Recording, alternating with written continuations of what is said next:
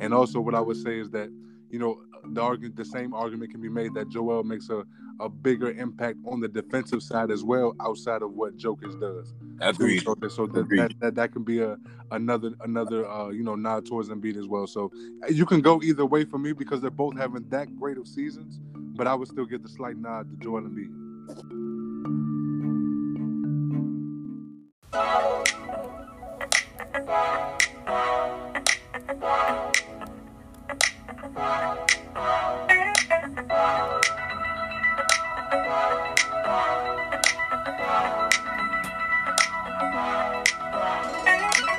Opulent Inventory, our proud partners here on the show.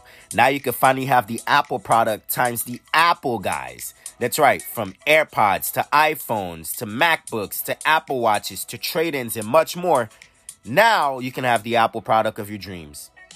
Promo code podcast gets you 20% off. That's right, 20% off on any Apple item. Visit Opulent Inventory, Nash and Guardy. Those are great guys on all social media platforms and on Instagram. Now, let's head back to the show.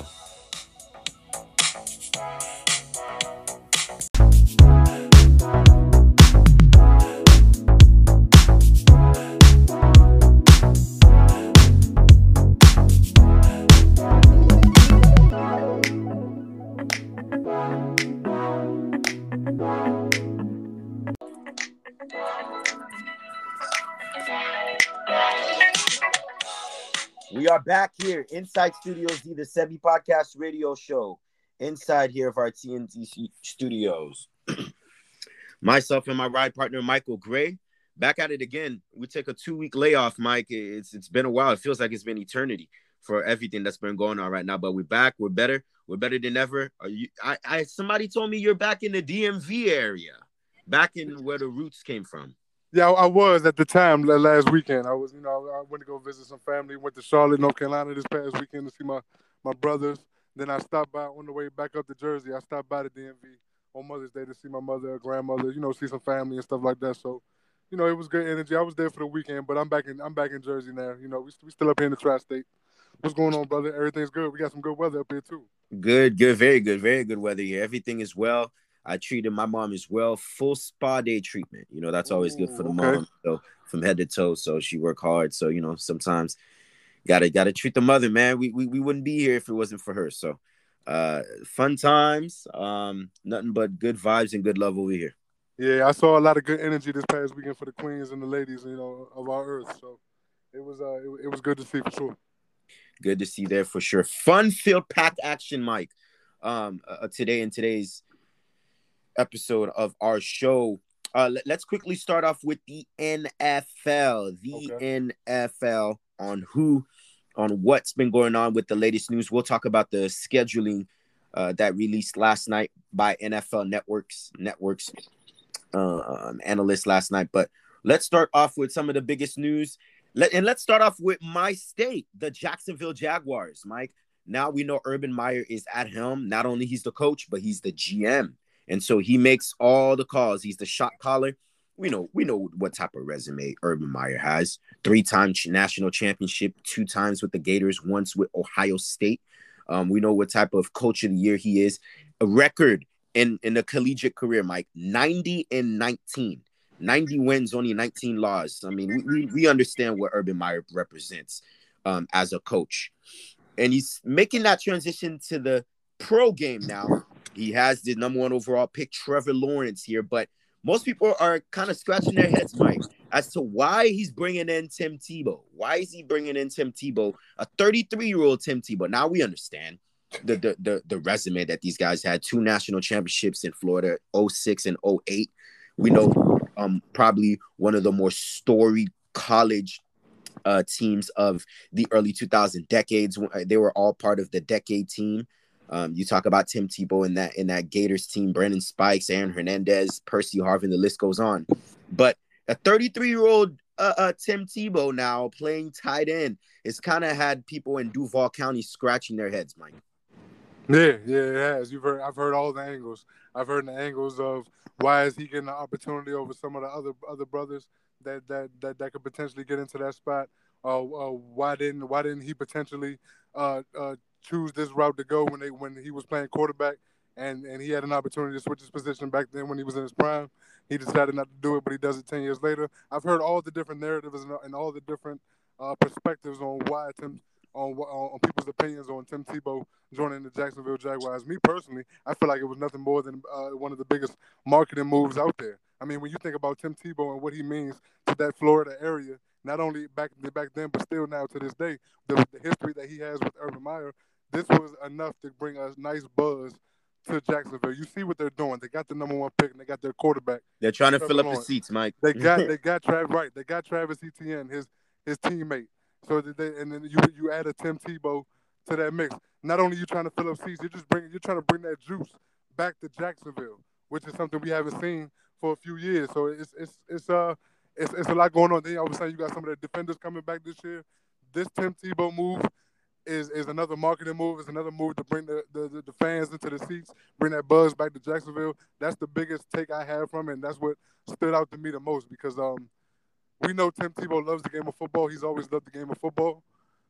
But we always question whether or not this would, would be a good time to do it right now. Now, if he's in shape and the, and the Jacksonville Jaguars feel like this is his moment and he's he's the right guy for this opportunity at tight end, then so be it.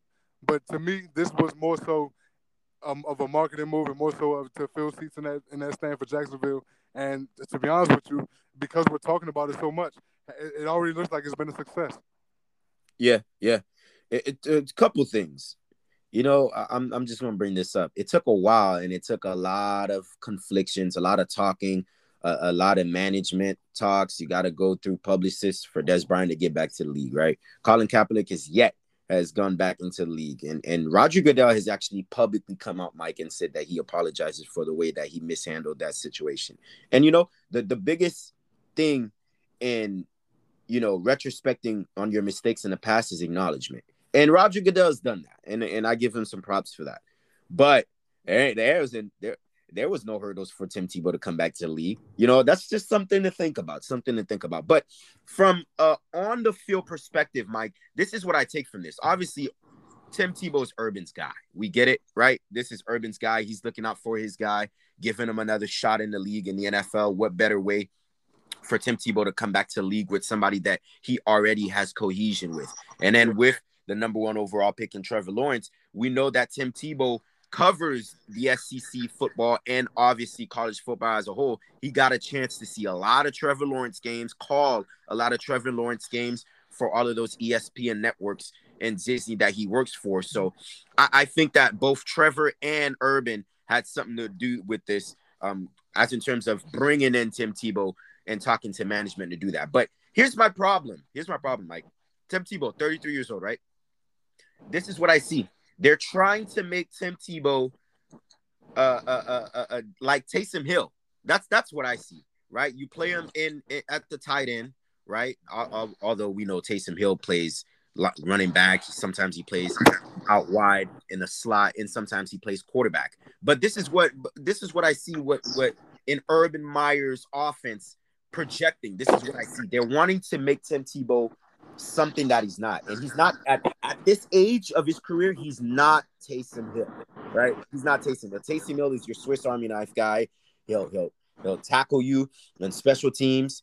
He'll be one of the gunners on special teams. He'll play running back at, at some uh, possessions of the game. He'll flank out wide in the slot. He'll even run some stuff on quarterback. Now, Tim Tebow may still be able to fling that football, but is he still able to play tight end? Is he still able to be a guy where you can run some gadget plays with Trevor Lawrence under center and have uh, Tim Tebow in the backfield with you to kind of disguise some some plays? This is what I see. They they want to mimic and want to do some Taysom Hill type of guy, and I'm not sure that that's going to work in Jacksonville. 33 year old Tim Tebow is not now what 30 year old Taysom Hill is, and I'm pretty sure Taysom Hill is a, a little bit faster. It's something to say, Mike. Tim Tebow hasn't put in pads on in 20 since 2015, five years, right? For you to get up back up to the speed of the NFL, taking those hits that he hasn't taken over five years, I, I don't know. I, I just question this move. They're trying to make him to something that he's not. and they're trying to mirror him to this gadget Swiss Army knife guy like a Taysom Hill to play some running back packages, to play some quarterback packages, flank him out wide as a tight end. It's it, it, it got me thinking, Mike, and I had some real thoughts on that. Yeah, so you so you see him being more so uh, of a specialist rather as a, a every down tight end. Right, right, right, right. I see him as as a maybe a, a not a not a three three down tight end for sure. Um, although he's got the girth and the size to block, but Tim Tebow has never played tight end in college, high school, uh, uh, Pop Warner, and definitely in the pros. So it's got me concerned. I, I don't think that they're gonna put him in, in, the tight end. If they flank him out in the tight end, it's probably for some third down packages, Mike, where they're trying to run some uh, third down and short plays, or maybe some uh, in the red zone. They're trying to use Tim Tebow as a disguise to get guys like DJ Chark and, and some of these speedsters out wise that they have, Dede Westbrook and those guys. That's what I see right. Tim Tebow coming in. That's that's what I see. Okay. Now your I, thoughts on it? I okay. I, I see I see where you're going with that. Uh, the only difference I would say with them in the, the Colin Kaepernick situation is that Tim Tebow didn't sue the NFL and then try to get his job back. That's the only thing I, I agree with. I mean, I understand that Colin Kaepernick uh, took the sacrifice and took the knee at the end of the thing, but but but Sebby, can, can you really can you really see yourself going to get it, going to try to work for the same people that you tried to sue? Yeah, no. Because I, I, I, me personally, I, I can't. I can but, but, it. I, I, I, I know I know I couldn't do it. So that's the only difference I would say between that situation and the Tim Tebow and, and Tim Tebow situation. But still, all in all, this uh this, this move this move is very questionable in, in, in, a lot of people's eyes, rightfully so, because of the gap in between the last time Tim Tebow played an NFL game, and you and it's so hard to just come back out of out of that situation when there's other guys that are more fresh, more ready for an opportunity like that. So I definitely see the scrutiny and the the the, the the the the, lack, the lack of understanding of where where his his opportunity came from based on everybody else's. But um, uh, apparently it's something Jacksonville sees as, as an opportunity, and like I said, I feel like it's more marketing.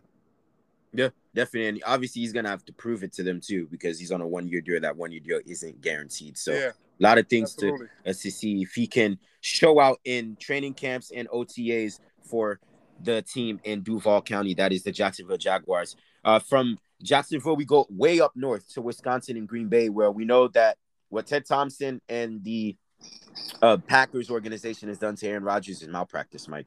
Uh, all these years, all these years in Green Bay, it kind of reminded me, kind of like what Peyton had to face with the Colts all those years in the dome in Indianapolis, right? Only one great year when they had Bob Sanders, Dwight Freeney, and Robert Mathis. And that year they actually won the Super Bowl. But ever since, Mike, they haven't really paired a great defense around Aaron Rodgers, never given the necessary weapons. At least Peyton can say, I had Reggie Wayne, I had Marvin Harrison, I had Dallas Clark, well, Edgerrin James. Uh, Aaron can't really say that. And now the trust and the loyalty factor between Green Bay management and Aaron is fragile, Mike, because he wants out. He doesn't trust him because they picked a quarterback last year when he, he they knew that he needed weapons on the outside, right? And now Aaron wants out. And so right. when you're in the elephant in the room like this, sometimes it's like, okay, well, if you're not gonna do anything, I'm gonna do something for myself. So publicly goes to the management, publicly puts it out, says that he wants out. And so now you, you see Green Bay. You can't tell me Green Bay's better without Aaron Rodgers. Take listen to this, Mike. Aaron Rodgers stats, all career all time. He's 416 touchdowns, right? 416 touchdowns to 91 interceptions. That's in his 16 seasons in NFL under center for the Green Bay Packers. 416 TDs to 91 interceptions. Might I remind you, Mike, that's a four to one in a touchdown interception ratio. Yep. That's a four to one. Only guy in history to ever do that is Dan Marino. And so hmm. Green Bay is gonna it's hard for me to to fathom that Green Bay will let a guy like that walk through the door. Like it, it's it's it's unbelievable.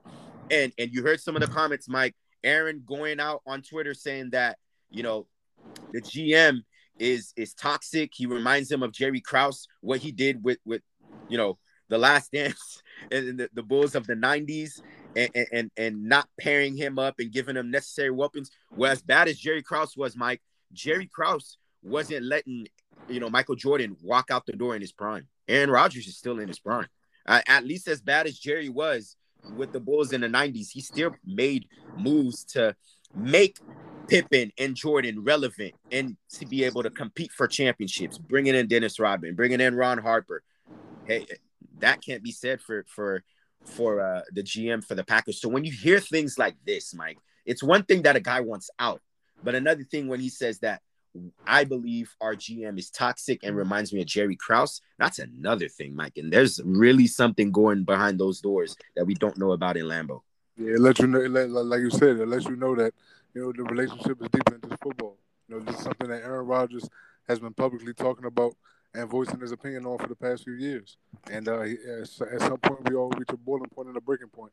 And you know, to, to piggyback to address your point about you know the weapons that he's had and stuff like that, he can say that after the Super Bowl because during that Super Bowl era, he had five All Star receivers. Yeah. You really think about the Hall of Famers that he had on this: Greg Jennings, Donald Driver, Jordy Nelson. Oh my goodness. Uh, uh, Jermichael Finley. I mean, that year after he won the Super Bowl, I mean, I mean, he he had some of the best weapons in the league. And when they went 15 and one, he was tearing the league up. It was it was unbelievable what he was doing with the weapons that he had. So, yeah, ever it's been it's been. But you're right. It's been about a seven about a seven to eight year stretch where weapon wise from receiver position, he'll have one top receiver and then that's and then that, that's about it as far as uh, true true outside threat weapon. So I agree. I agree with you on that on that perspective. And and lack of a running game over the years, uh, just the last couple years really got their defense intact and, and started to get a sharp enough defense to compete at that level. So so so now now you're starting to build it up, but at the same time you still don't have that other receiver to go out instead of Davante Adams, and that's something he's been voicing for quite some time. And maybe he has reached that boiling point. It's now to the point where okay, either make a decision or I'm out. I mean, and, and, and I have enough juice and power and cachet to, to force my way out. But I'm telling you right now, it's a couple teams I could potentially see Aaron Rodgers go to, Sebi. one one team that really jumps out to me all the way is the Washington Redskins. Yeah. If he was to find his way in Washington D.C. and go to the excuse me the Washington football team, man, oh man, with the weapon, with the team that they have coming up, with the defense that they have, instant, the, the instant, instant contenders in the oh, NFC. Man, that, that, that, that, would that would scare me as a Giants fan. Uh, knowing knowing that Aaron Rodgers is right there in my division, I got to play him twice. So that that right there would be one of the one of the key pieces, other than Denver and, uh, and some other spots and stuff like that. But Washington makes the most sense as far as where he would go if he was to get out of Green Bay. But you have to be right. Green Bay could not think in their wildest dreams that they would be a better team without Aaron Rodgers. He is the franchise. He's been carrying this franchise for the last 12 years since he's been a starter. And it, it'd, be, it'd, be, it'd be almost malpractice, like you said, to, to get rid of him now. But but the but the relationship is fractured. So we'll see which angle they want to go. If it can be reconstructed, or if it's just too fractured to be to be uh, to be repaired. Yeah, and you made some good points, Mike. If he were to go to the Washington football team, first of all, they've got five five first round uh, draft picks in that in that front front seven. They were the best last year, second in sacks only to Pittsburgh. Obviously, uh, they create havoc. Chase Young and Aaron Rodgers, and you add Curtis Samuel. He can right. speed up the development of Terry McLaurin, Antonio Gibson in the backfield. They would be instant NFC contenders. Now, I'm not sure they'd be still be the favorites, but boy, that that that would be scary. Another team that pops up to my eyes, Mike, is is ironically the Raiders for some reason. You know, Aaron says that mm. he wants a team that has weapons. And we know Vegas, as big as it is, Vegas wants to make the splash guys. They want the celebrities. What bigger name than you want to make a brand for yourself than Aaron Rodgers come to Vegas, right? You'd have you'd have Henry Ruggs to take the top off of your defense. You would still also have Darren Waller, right? Darren Waller as an elite tight end in the NFL that we still have today. And, and, and you also would have uh, Josh Jacobs in the backfield. That wouldn't be a bad situation. Only thing is, Mike, you'd have to go from you'd have to go from Ted Thompson and the Packers to now to Jon Gruden. So we'll, I'm not sure how that would work, but even if we asked Gruden, he'd make that move. So I, I, think the Raiders are also a dark horse in this. And wouldn't we love this, Mike? Aaron Rodgers, Justin Herbert, and Patrick Mahomes, all in the AFC West twice a year. Sign me up for that. Yeah, not definitely, definitely, definitely for sure. It'd be, it'd be, uh, it'd be, it'd be special if he was to go to Vegas because Vegas actually has young weapons and they, they're, they, they, they Vegas is one of those rare teams where it's just you look at you look at their roster, you look at the moments that they have on the field, and you wonder why their record is the way it is at the end of the season. You wonder that, Mike, because they've got talent and their Yeah. record doesn't equate to. I don't get it. It, it doesn't. It doesn't. It doesn't equate. And you'll see them play. You'll see why because you see three strong quarters and not have the, the the the quarterback play in the fourth quarter to close out most games or to compete with those high level teams. And we saw it with Derek Carr. I mean, it's, it's, it's, it, I feel like it's almost gotten to that point, and th- that that would be a very interesting spot for Aaron Rodgers to go to. The reason why I was really intrigued by what you said about Vegas and what really uh, stuck out to me was the the personalities of Aaron Rodgers and Jon Gruden being in the same locker room, being on the same sideline on game day. That right there alone, those two personalities together, that that would be interesting to see how they would mesh, how they would work. So I did like did, like if he was to go to Vegas, I feel like that would be almost must see TV just just just to hear the conversations uh, between those two. Yeah, I I, would agree. And, and one thing I know as as lunatic as Jon Gruden is, the guy knows football, and the Yeah. guy's a winner. He's a Super Bowl championship champion with the Tampa Bay Buccaneers. You know what I'm saying? Back in 02, right? Um, he made a move for Antonio Brown and gave him 30 mil. Can you imagine what he give Aaron Rodgers and make a pull pull a move for that? So I, I, one thing I know about him, he, he's not afraid to to be a shot caller. He's also um, part GM with Mike Mayock with with the Raiders, and they're not afraid to make moves and pull triggers. So he's he's an aggressive coach, and that that I respect with them. Only thing is is that cohesion because it's not easy uh, coaching an alpha like Aaron Rodgers, who's also a future a Hall of Famer. So that that continuity would be interesting, but Yeah. don't count out the Raiders for this. It's funny, Mike. I remember we were at a Guru show a few weeks ago and we were talking um, football, and I mentioned that I, I, I, I paired up two sides. I paired up the Chiefs and I paired up the 49ers. I said, I mentioned those three teams. They both were red. They both in the West, right? They both um, have aggressive and innovative, creative offensive guys that are coaches, Kyle Shanahan, and, and also we know the legend that that uh Andy Reid is. And then of course they had two guys, Alex Smith and Jimmy G, that are one year in and one year out. And then of course they picked the successors, the heir apparents. Well, what do you know, Mike? Didn't I say that they were trying to get the next quote unquote Patrick Mahomes? Look what they did uh-huh. with the third overall pick. They got Trey Lance. Now, Yeah, that's right. difference differences with Trey Lance. He's only played 318 snaps. I think he's still a development. And they say that his ceiling is Josh Allen rather than Patrick Mahomes. Well, that's not too far off because Josh Allen, I mean, he's got a gunslinger's I uh, of of of an arm. The guy is huge, Mike. The guy Yeah. is huge. When I tell you the guy is huge, so if he can be anywhere like Josh Allen, a poor, if his downside is Josh Allen and his ceiling is Patrick Mahomes, then boy, I think the 49ers might have something. Yeah, no, you're definitely right. And, and, and when you think about the, the revolution of the, the evolution, excuse me, of the quarterback position, these these uh the- these these gunslingers with with mo- with huge mobility are starting to you know add, add to the to the wave of of the, of the dual threat quarterbacks.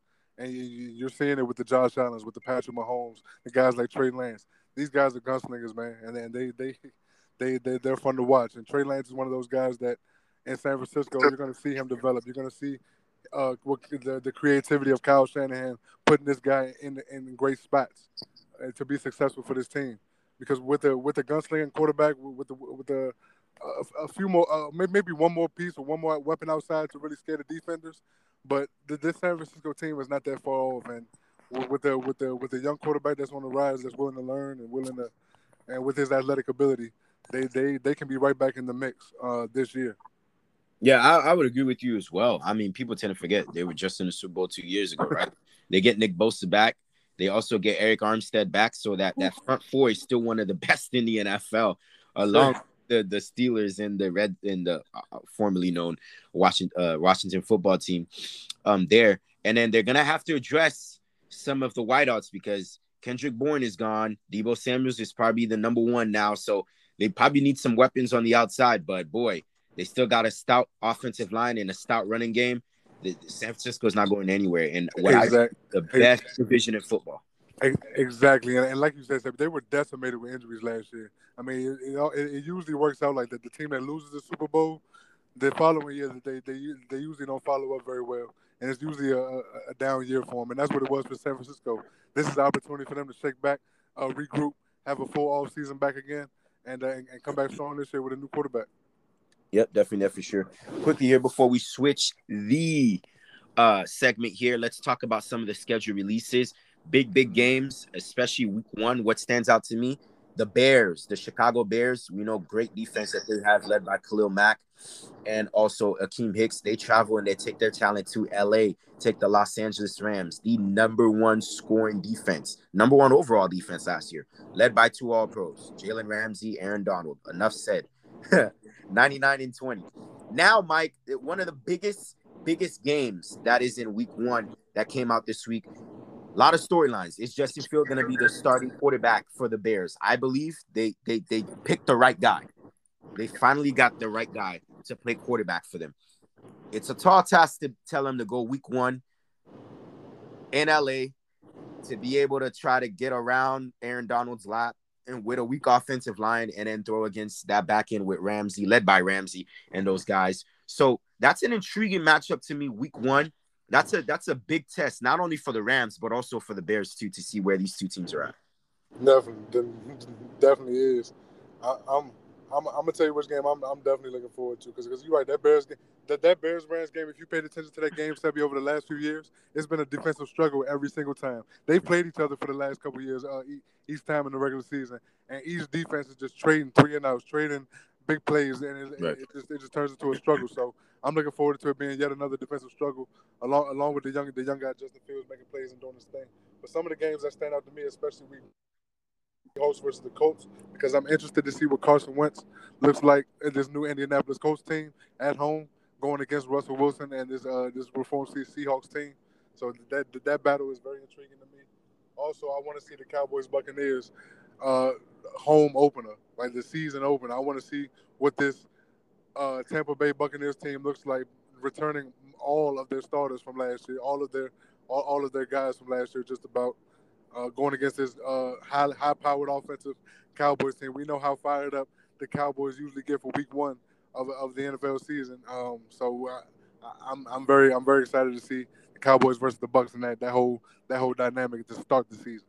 Yeah, I agree with you. I want to touch back to uh to to what I was talking about with the Rams. You know how I feel about Matthew Stafford, right? Right. You know, I know he's got all of the you know, you've been very high on him, Sebby. You've been very, very low, very, very low on him. Very low on him, Mike. Oh. Very low on him. Not not a Matt Stafford guy. Obviously, I don't think he's been the same since Calvin Johnson. Now it, it's oh, I mean, when you have a robot like that on the outside, I mean, it's in like Megatron, it's nearly impossible not to have stats. But I'm not saying the brother can't play. But here's my thing, Mike. Franchise leaders in completion percentage, passing yards, and and touchdowns with the Detroit Lions. Okay, I, I get that, but a lot of those he was behind for a lot of those times, a lot of those games and playing catch up. And sometimes you get lost in Detroit. Now, you guys are gonna see what I was talking about, Matthew Stafford. There's no hiding in in in Los Angeles. The bright lights are on you. Not only that, the NFL is gonna schedule primetime games for the national uh, TV games for the national audience to see who the real Matt Stafford is. I'm not saying the guy can't play, but no playoff wins ever in his career for all of those stats that he had in Detroit. And then for some reason, Sean McVay, who I don't question his his, his, his moves because I do know, I think he knows football. He thinks that a 32 year old Matthew Stafford is the guy. So we're gonna see. So my advice for for for uh, uh, Matt Stafford, Mike, is I want to bring fuel to him. Prove me wrong. Prove me wrong, right? Because you were in Detroit and and you might have gotten a pass since you know the days after Megatron is retired. You haven't really had any weapons on the offensive side nor the defensive side. You have Aaron Donald now. You have Jalen Ramsey. You have Michael Brockers, right? On the defensive side. Now on offense, you have Cooks. You have Woods. You have guys like Cooper Kupp coming back, right? So prove me wrong. If if if you really are that good, prove me wrong because this isn't you're not in Detroit anymore. You're in Los Angeles. You're gonna get prime time games on TV, and people are gonna see if you've changed. So I, I, wish the best for Matt Stafford, and, and that's that's that's one of the things that I, I want to see with the Rams this year, how how he performs too. Yeah, yeah. Um, one of the things I will say about Matt Stafford is that when when it comes to his his resume and his career, one of the things that saves him is the fact that he played in Detroit, and we all know what Detroit has done to legends in the past. Uh, obviously, Barry Sanders and things like that. Barry Sanders is, as we know, one of the greatest running backs we've ever seen. But he never won a championship, and he never got no big time playoff recognition because he played in Detroit. Detroit Matthew Stafford is kind of the same way in some sense. I'm not I'm not comparing him to Barry Sanders in that in that way because he was nowhere near that. But I will say that when you look at his numbers and you look at his production, Matthew Stafford is a is a is a little underrated when you think about what he brings to the table. It gets hidden what he brings to the table in Detroit because I because of the weapons around him, the team around him. He actually is a better quarterback than advertised and what people think. How now? Like you're right. This is the opportunity in LA to prove everybody wrong, prove everybody that, that you are that guy. And I'm with you. And I, I understand he's been in the league for 12 years, and he's he's almost 12 years. He's 32 years old. At the end of the day, you still can throw. You still you still can make those throws. You still can make it happen. You're not you're not you haven't fallen off like that. This is this is an opportunity for you to, to go out there and make it happen. And I believe Matthew Stafford will make it happen with this team because of the pieces that are surrounded around him uh, he, he would be put in more successful situations than he ever was in Detroit. So Matthew Stafford, I, I do feel like can be a little underappreciated at times with what he brings to the table. But uh, like you said, this is your opportunity to show it in LA, and I'm with you, and I believe he will. No more excuses there for for Matthew Stafford's things to come. Two other marquee matchups that stand out to me: Aaron Rodgers, Patrick Mahomes. Right. The only thing is, is one if is coming. To, when week nine, in week nine, Mike. One is coming to the ball. The the other one we, are not sure. and Aaron Rodgers, right? So he may have packed his suitcase, but we don't know if he's gonna stay with the Packers. But if he does, that's obviously gonna be a marquee matchup there for sure. The last time they played, um, Matt Moore was quarterback for the Chiefs and not Aaron Rodgers. So we'll actually for the first time see Mahomes and Rodgers. What I believe is probably going to be a, a duel for one of the ages. And of course, we can't forget about Buccaneers and Patriots, Mike. Tom Brady going back to Foxborough, right? Back to the the the home that he built, right? He basically built that franchise. Six Super Bowl uh, Lombardi trophies, nine Super Bowl appearances, right? We know what Bill and Brady represents. He's going back home, fresh off winning the Super Bowl. I think Belichick was mad. He said, no longer this year will teams be able to run the football down our throats. We beefed up our defensive line, bringing in guys like Matthew Judon. Now we understand why Dont'a Hightower comes back, Patrick Chung. So reinforcements are coming back for New England. what I think, Mike, is a dark horse playoff team. Um, so I, I believe that Bill was kind of has a salty taste in his mouth seeing Tom Tommy win that that that seventh uh, Lombardi trophy. So I, I think that might be the most expensive ticket this season, Mike. Bro, the Bucks at, at New England on Sunday night football week four. That's gotta be one of the biggest biggest games maybe in the century, not even just this year. That's that's gonna be a great ball game, and we're definitely looking forward to it. Another another two games I want to bring up. One, I do want to bring up that Jacksonville Cincinnati game, the battle of the last two number one overall picks going against each other. I am intrigued to see Trevor Lawrence versus Joe Burrow this yeah. year. The um, national title rematch. Yeah, that's it, right? You know what I mean? So it's, it's gonna be it's gonna be interesting to see those guys go. And as a Giants fan, I'm biased. You know where I'm going with this. You know where I'm going. I can't wait until we play Philly. We I, I, the first time we play them, we stomping them out. I can't wait till we play the Philadelphia Eagles. Every Giants fan feels me on this one. We want the Eagles. We wanted them week one. The NFL didn't want to see a massacre, so they put it in the second half of the season. We know what time it would have been if we'd have played the Eagles week one, but it's okay. It's okay. We'll, we'll see them when we see them. But when we play the Eagles, just know it's going to be a lot of animosity behind that game. Both of them. I tell you that right now. A lot of animosity. Wow. A lot of animosity. Every Giants fan, every Giants fan knows what I'm talking about. If you know, you know. So the Giants, the Giants gear up for the Cowboys and the Philadelphia Eagles. That's what I'm hearing, Mike. We gear up for we gear up for both teams every year, but this year we're gonna put a little extra on it. It's a little extra it's a little extra something behind this one against the Philadelphia Eagles. We owe them. We owe them something. You guys owe them something. we owe him some work. We owe him some work. owe him something for making you guys lose, miss the playoffs last year. I I I, I hear it, Mike. I hear And, it. and grabbed grabbed DeVonta right before we was gonna grab him. Know what time it was. Ah, Sebi, Sebi, we grabbed Kadarius Toney. Did that let you know right there that Dave Gettleman had plans on getting a receiver? Right, right, You know what right. I mean? So, so you know, you knew who we was gonna get if they didn't go go at number ten. But it's all right because we got, you know, the universe works in mysterious ways. We play him again. We'll play him twice this year. Well, well, Kenny Golladay, you, you guys still got Evan Engram. There's still some guys that uh, that offense and Saquon Barkley. He's he's coming back. So Absolutely. that the the bark the bark guy, the, the guy that's gonna bark. Don't let the dog bark at you. So we'll see. We'll see um what happens. Twice a year that the Eagles and the Giants will face, obviously, in the NFC East division.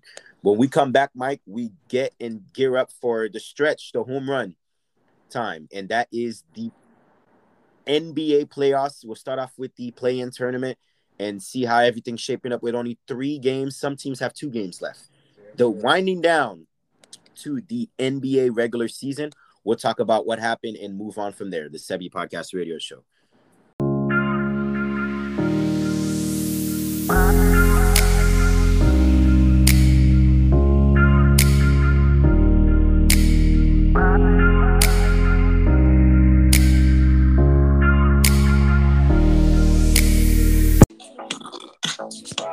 We are back here inside Studios, the our second and final segment here today on the Sebi Podcast Radio Show.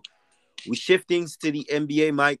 Season is about to wind down here on the regular season of the NBA. We know that things are changed, right? They're, they're sticking to what they did in the bubble in the play in tournament before we have the playoffs. Lots of teams have already clinched playoff berths. Lots of teams are also clinched playoff in tournament, play in tournament berths. So lots of things to talk about, Mike. Lots of teams are heating up. The Miami Heat, winners of 11 of their last 13, heating up at the right time. Are they prime, Mike, to make another deep postseason run in the Eastern Conference? The New York Knicks, they haven't been relevant since 2013, since Carmelo Anthony, their last uh, uh, uh, playoff berth. They clinched last night with Boston, losing in the Western Conference. The Los Angeles Lakers and also the uh, uh, Memphis Grizzlies and the Warriors are all in in the play-in tournament. Meanwhile, the Blazers and the Mavs are steady fast. Up top, we also have shifts in one and two. Now the Suns are one game back of the Utah Jazz by virtue of the Jazz losing last night with only three games to play. So can the can the Suns make another run to get that top seed in the of the Western Conference, or will they still be at two? And then they're shifting back and forth at three and four in the West. Will Denver get the three seed, or will it be the Clippers? Lots of things to discuss with only three games to play, Mike. Yeah, no, it definitely is. I- I'm interested to see who's going to finish one out of the uh, Western Conference because it's going to be interesting whether or not Golden State or the Lakers or whoever comes out of that playing tournament is going to have to face that number one matchup, whether it's uh, Utah or Phoenix. It's going to be interesting to see. But uh, yeah, we have a lot of storylines, a lot of headlines uh, on both sides of the ball. This is going to be one of the most interesting and most uh, highly anticipated playoffs in a while because of, of all the stakes that every team has to play for. Like this is the breaking point for a lot of teams about you know who's going to stay on the team, who's going to is this going to work shift wise. Like a, a lot of these teams in the league have something to prove. It seems like everybody has something to prove, which is going to make everybody that much more motivated to go. These playoffs that we got coming up, this uh this this extra season we're about to have is going to be something one for the books. I'm I'm looking forward to. it. Yep, I'm definitely looking forward to that there for sure. Let's talk about some of these teams, right? The New York Knicks, we'll start off with the Eastern Conference. The Knicks, the Miami Heat, they're juggling for four or five. Even the Atlanta Hawks clinching last night. They're first in, since 2017. All three teams are vying for that top four seed.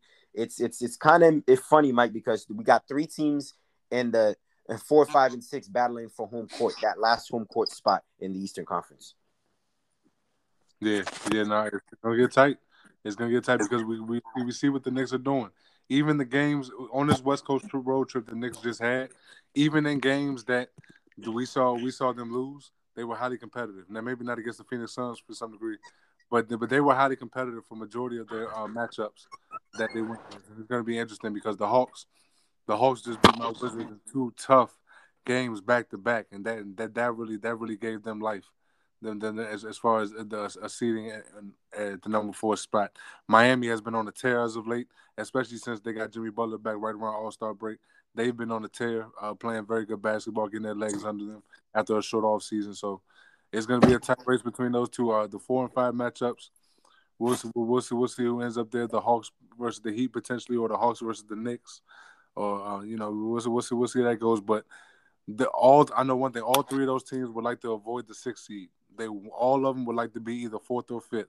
That way they go against each other, and they would avoid the Bucks or the Nets. Right. That, that's, that, that's, that's the key. That's the key right there. That's the key because the, you don't want to face Milwaukee in that first round. Yep. Right. Avoid the six seed, so you want to worry about Milwaukee or potentially Brooklyn. Yep, I would I'd agree there with that there for sure.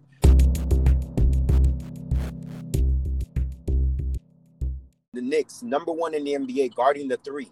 Yep. So that's huge, especially in the playoffs where you can run people off the three point line, force them inside, and, and to, to trade threes for twos. And so they've been excellent on defense. But the Miami Heat, Mike, is the team that's caught my eye. Sadly, it's gone to the hands of my beloved Boston Celtics. But I mean, Tyler Herro, he's back in form. Nunn has stepped up. Goran Dragic is looking like the bubble Goran Dragic. And then we know what type of leader Jimmy Butler is and what type of closer he is if the games get tight. Bam Adebayo is playing very well. This team is rounding into form, and I wouldn't be surprised again if they were to knock off one of those top two, top three seeds again in the Eastern Conference and another run for the uh, NBA Finals because the Heat culture, we talk about it, right? We see Shaq and Dwyane Wade and some of these, all these guys talk about it, with, led by uh, Erik Spoelstra. Um, we know we know what the Heat culture is, and that's a team you do not want to face at all. Yeah, no, you're absolutely right. It's a team. It's a team with confidence because you've seen them do it last year. This is pretty much relatively the same team with a few more, a, a bit more pieces added to the table. This uh, this team is poised and geared for one of those crazy runs, and because of the confidence, uh, having the confidence, knowing knowing that you did it last year, knowing that you can do it again, uh, going against some of those top teams, uh, if the matchups present itself for you and, and they and they and they even outright, yeah, you could make a, see another run potentially for Miami. Now, now to your New York Knicks point, this Knicks team, not only we know what Tom Thibodeau uh, brings to the table uh, as far as what his his defensive schemes and stuff and his mentality, but this the, I'm more impressed with how fast these guys have bought in. They bought in uh, big time, and it came as the season progressed. You know, they've evolved as the season's gone on by just continuing to play hard and and, and reap the benefits of it. Get continuously get wins. Sometimes you get wins against sub 500 teams or teams that are not on that elite level, but you continue to gather them up and muster up uh, consistent wins over and over again. You're building confidence as a team, and that's what you've seen the Knicks do week by week, uh, game by game. You saw it uh, in, in, the whole month of uh, April. They, they, they had a very good month of April. Uh, played some good basketball. Even had a nine game winning streak. You start to get wins over and over again. The confidence starts to build, and we're starting to see that confidence build with the New York Knicks. That defense is keeping them in games, and they are winning offensively by committee, passing the ball all around uh, relying on some of the bench players. These, these guys, as a team, are really playing hard and coming together, and uh, it's, it's, it's it's really fun to see. Yep. In this era, in this era of superstars, you know that are teamed up and stuff, it's it's fun to see a team that's on the map that has no superstars uh, uh on it. Well, I, I I would argue Jimmy Butler. I think he's a superstar. But... No, I'm talking about the Knicks. Oh, the Knicks, the Knicks, yeah, the Knicks, the Knicks. Yeah, yeah, yeah Knicks, Knicks, Knicks. Yeah, yeah. I, I borderline All Star yeah, yeah, yeah, but, yeah, but absolutely. Budding, budding star. Let's just absolutely. put it that way. He's also a budding star. Let's go from the top six down to the play-in tournament team. Sadly, my beloved Boston Celtics. yeah, uh, we're locked in in that play-in tournament. We still got stuff to, to take care of, Mike, because it's not for sure that we're gonna have the opportunity to play that play-in round at home. If we were to go on the road, I think it's it's it's a done deal. We would be out. We need home court in that play-in tournament to solidify our chances into a playoff spot. Charlotte is in, and also the Pacers are in. Now your Wizards, Mike, your Wizards, red hot. Beal and also Bradley Beal and Russell Westbrook. Those two guys have been special. Let's talk about Russell Westbrook, Mike. The the, the modern day uh, Oscar Robinson, what he did earlier on this week, right on Monday against the Pacers. Um, 182 triple doubles, never been done ever surpassing the great Oscar Robertson himself. Just just a great milestone in his own. But the Wizards got some work to do themselves as well because little did you know the Chicago Bulls are right in their tails. They've lost two straight, and the Bulls they've gained ground a little bit. So it's going to be interesting in this play-in tournament um, with these last four teams to get in. Yeah, you're absolutely right. The Washington Wizards, they did. uh, uh, congrats to Russell Wilson, excuse me, Russell Westbrook for um, uh, eclipsing Oscar Robertson for the all-time triple double, uh, double lead on Monday against against the Hawks. It was it was um it was impressive to see, and I was glad that he. I was happy he did it in Washington. But um, these last two wins, these last two losses are what hurts the most of it because they were nail biters, down to the wire games that could have easily gone gone gone our way, but they didn't. But they didn't, and it would have been crucial to get them without Bradley Beal uh, playing. I know he got hurt against uh, the Pacers on Saturday, but uh, you're right. These two these this two game slide that we that the Wizards have been on has definitely uh, um, uh, uh, hurt to some degree because you know those are two games they easily could have gotten. They could have moved moved them up in the slots even more. So um, you know, lost the momentum the game from beating the Pacers on Saturday. But like you said, you got to you got to regroup. A couple games left, knock these games out, keep Chicago off your tails. You still control your destiny to be in the play-in as long as we're in the tournament with these two guys at the backcourt. I yeah, I, I like my chances against anybody. Yeah, and I, I, would agree there as well.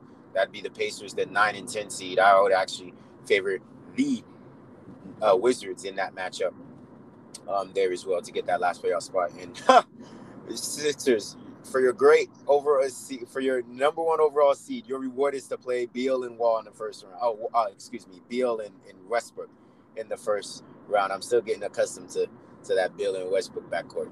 Let's go to the Western Conference, Mike.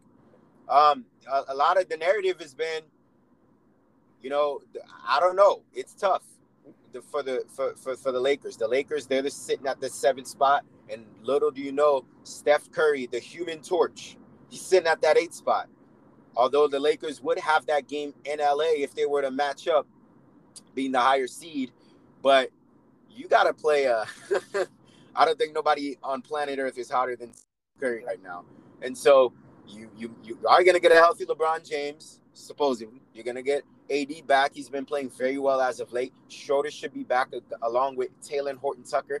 I think that should be enough. But whew, boy, I tell you, you're playing against the hottest guy on planet Earth right now. Draymond has been playing very, very well, as well as Andrew Wiggins as well, Mike. So that's going to be fantastic. And I think that's going to be good for the league, for the NBA. Lakers and Warriors in a play in tournament. Yeah, to see LeBron versus Steph Curry go at it once again, that that that would uh, it would remind them how, how of the greatness that we saw for five years straight in the finals. Is uh it would it would, it would definitely be or for four years, excuse me. It, it would it would definitely be interesting to to see that matchup because, like you say, it would be one game. That's not a seven game series. Steph Curry can get hot and crazy, and any, anybody can be beat in a one game series. So that that that's the most intriguing part about it is how intensified that game is going to be on both sides of the ball. So I, I would look, I would be looking forward to it if we get it. Uh, like I'm, I'm glad you brought up Andrew Wiggins because I think he's somebody that's gotten lost in all of this. He he's he's been having having a a, a pretty damn good season this year, and especially this latter part uh, after All Star break and what he's done, especially in filling in during times when Steph was injured, he was out of the lineup, and it was times where Andrew had to carry the load offensively to some wins, and he's done that this year. Uh, I've been very impressed with what I've seen from Andrew Wiggins. Had a big game, uh, 17 for 23, 38 points against the Phoenix Suns the other day. Put on a show. Actually kept him in the game in the first half. Uh, so I like what I'm seeing from Wiggins. We know what we're going to get from Steph. I'm not worried about Steph and Draymond and guys like that. Jordan Poole steps up. Uh, uh, uh you know, Toscano Anderson, Toscano Anderson, guys like that. This Warriors team is, is, is young, hungry, feisty, and they have length on the defensive side. They're a very sneaky defensive team. So that's why I feel like the Warriors will be a sneaky team too. But uh, the Lakers, the Lakers Warriors will be interesting. Um, I, I, I, we all would want to see that. Yep, definitely, definitely. I think the the national na- national audience would like to see that. And of course, we got Memphis at that nine spot against the Spurs. They would have home court in Grind City. Uh, Ja Morant, he's trying to make amends for what happened last year in the bubble, being able to get in the play-in tournament and not close the deal against the Blazers last year. Mm-hmm. Um, so that would be a very interesting matchup for the eighth spot in the uh, uh, conference there for sure in the Western Conference. When you look at the top six, Mike, what stands out to you? Denver's been steady even without Jamal Murray. I think a lot of people's counted them out, but they've been excellent.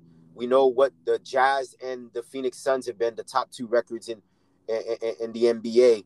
They've been batting nick and nick, tick and tick back and forth with that. And then the Clippers. There's always the Clippers looking to to uh, you know maybe they got something to prove this year. So uh, with the additions of Rondo and acquiring him um, at the deadline. So what are you looking at at that top six? Uh, uh, it's a couple things that's been very impressive to me. One is is how steady Utah has been and have how they've climbed their way all the way to the number one spot with Donovan Mitchell missing some games that he's missed. Uh, still staying afloat and and, and, and like that, and still staying in that conversation. That's been pretty impressive to, uh, to say the least. Uh, also, what I want to say, I'm gonna bring up something about the Clippers that I don't think they're talking about enough. The the Los Angeles Clippers have, um, I don't believe they have anybody on their team that's shooting under 42 percent from three point range. Yeah, that's, that's like historic. That's amazing. That's historic. Like, The efficiency that these guys are shooting from the three point line is his. What? And then next thing you know, he's he's on he's already in MVP contention. So my pick would be Jokic. I and I'm not mad at that at all. I wouldn't even be mad if he gets it. I feel like he should be rewarded for having a, a phenomenal season he's having. So it, it, can go either way for me. I'm not mad. The only thing I, the only points I wouldn't make on that is that Jamal Murray in the regular season is not the same Jamal Murray we see in the postseason. So his effect in the regular season isn't as dominant as it is in the postseason. So with that depth on the Denver on the Denver uh, Nuggets side, you you you can see how you know him not being there doesn't affect them as much as it would have if it was in the postseason. If you follow where I'm coming from, because we just don't see the same Jamal Murray, you know, in, in, on both sides. And also, what I would say is that you know the argument, the same argument can be made that Joel makes a a bigger impact on the defensive side as well, outside of what Jokic does. Agreed. So, so that, Agreed. That, that, that can be a another another uh, you know nod towards Embiid as well. So you can go either way for me because they're both having that great of seasons but I would still give the slight nod to Joel Embiid. Yep, I would agree there for sure. In fact, the Sixers might have two players in contention for defensive player of the year: Joel Embiid and Ben Simmons. well, that yeah, that's yeah. that's the main reason that why Philadelphia's catapulted themselves to top seed in the Eastern Conference. Those two guys have elevated their game offensively, but they've been suffocating defensively. That's that's what they've held themselves up on. That wraps it up this week for our show. Mike, take it away. This is the time where you get your closing arguments. We know what time it is. It's that time of the year. We should have been in this situation right now, uh, but because of COVID, we're not here right now. And I talked, I alluded to it earlier in the show, and I'm going to talk about it right now. We're a few days away from the NBA playoffs. A few day, a few days away from the NBA play-in, leading into the NBA playoffs coming up, coming the following week. People, basketball fans all around get your popcorn ready. Please do. Because what you're going to see is a plethora of storylines, a plethora of media takes. You're going to see this. This is going to be a roller coaster ride of events. Stay tuned. This these playoffs are going to be one of the best playoffs we've seen in a long time for all my NBA fans, all my basketball lovers out there. Stay tuned. This this NBA playoffs will be must see television. And to be honest with you, one of the reasons why it will be must see television is because when you boil it down, any team can be beat.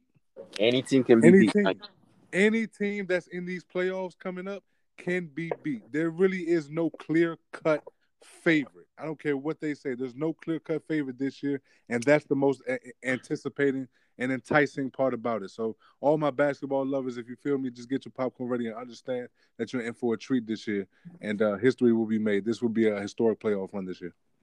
It will be a historic playoff there for sure. You guys heard it first from Mike. And that wraps up our show this week on the Sebi Podcast Radio. So we'll see you guys next week on a special playoff edition mm. of the Podcast Radio Show. We'll see you guys next time. Hey everyone, we're excited just as much as you guys tonight if you enjoyed this show, and frankly, even some of our other episodes as well. If you want to show your appreciation for the show, ensure that you leave us a rating, and a review in our iTunes and Spotify. And remember, you can stay locked in here and connected. SebiPodcast.info link for the latest news, articles, interviews, and much more. And remember, wherever you're listening on air or online, the Sebi Podcast is wherever you go.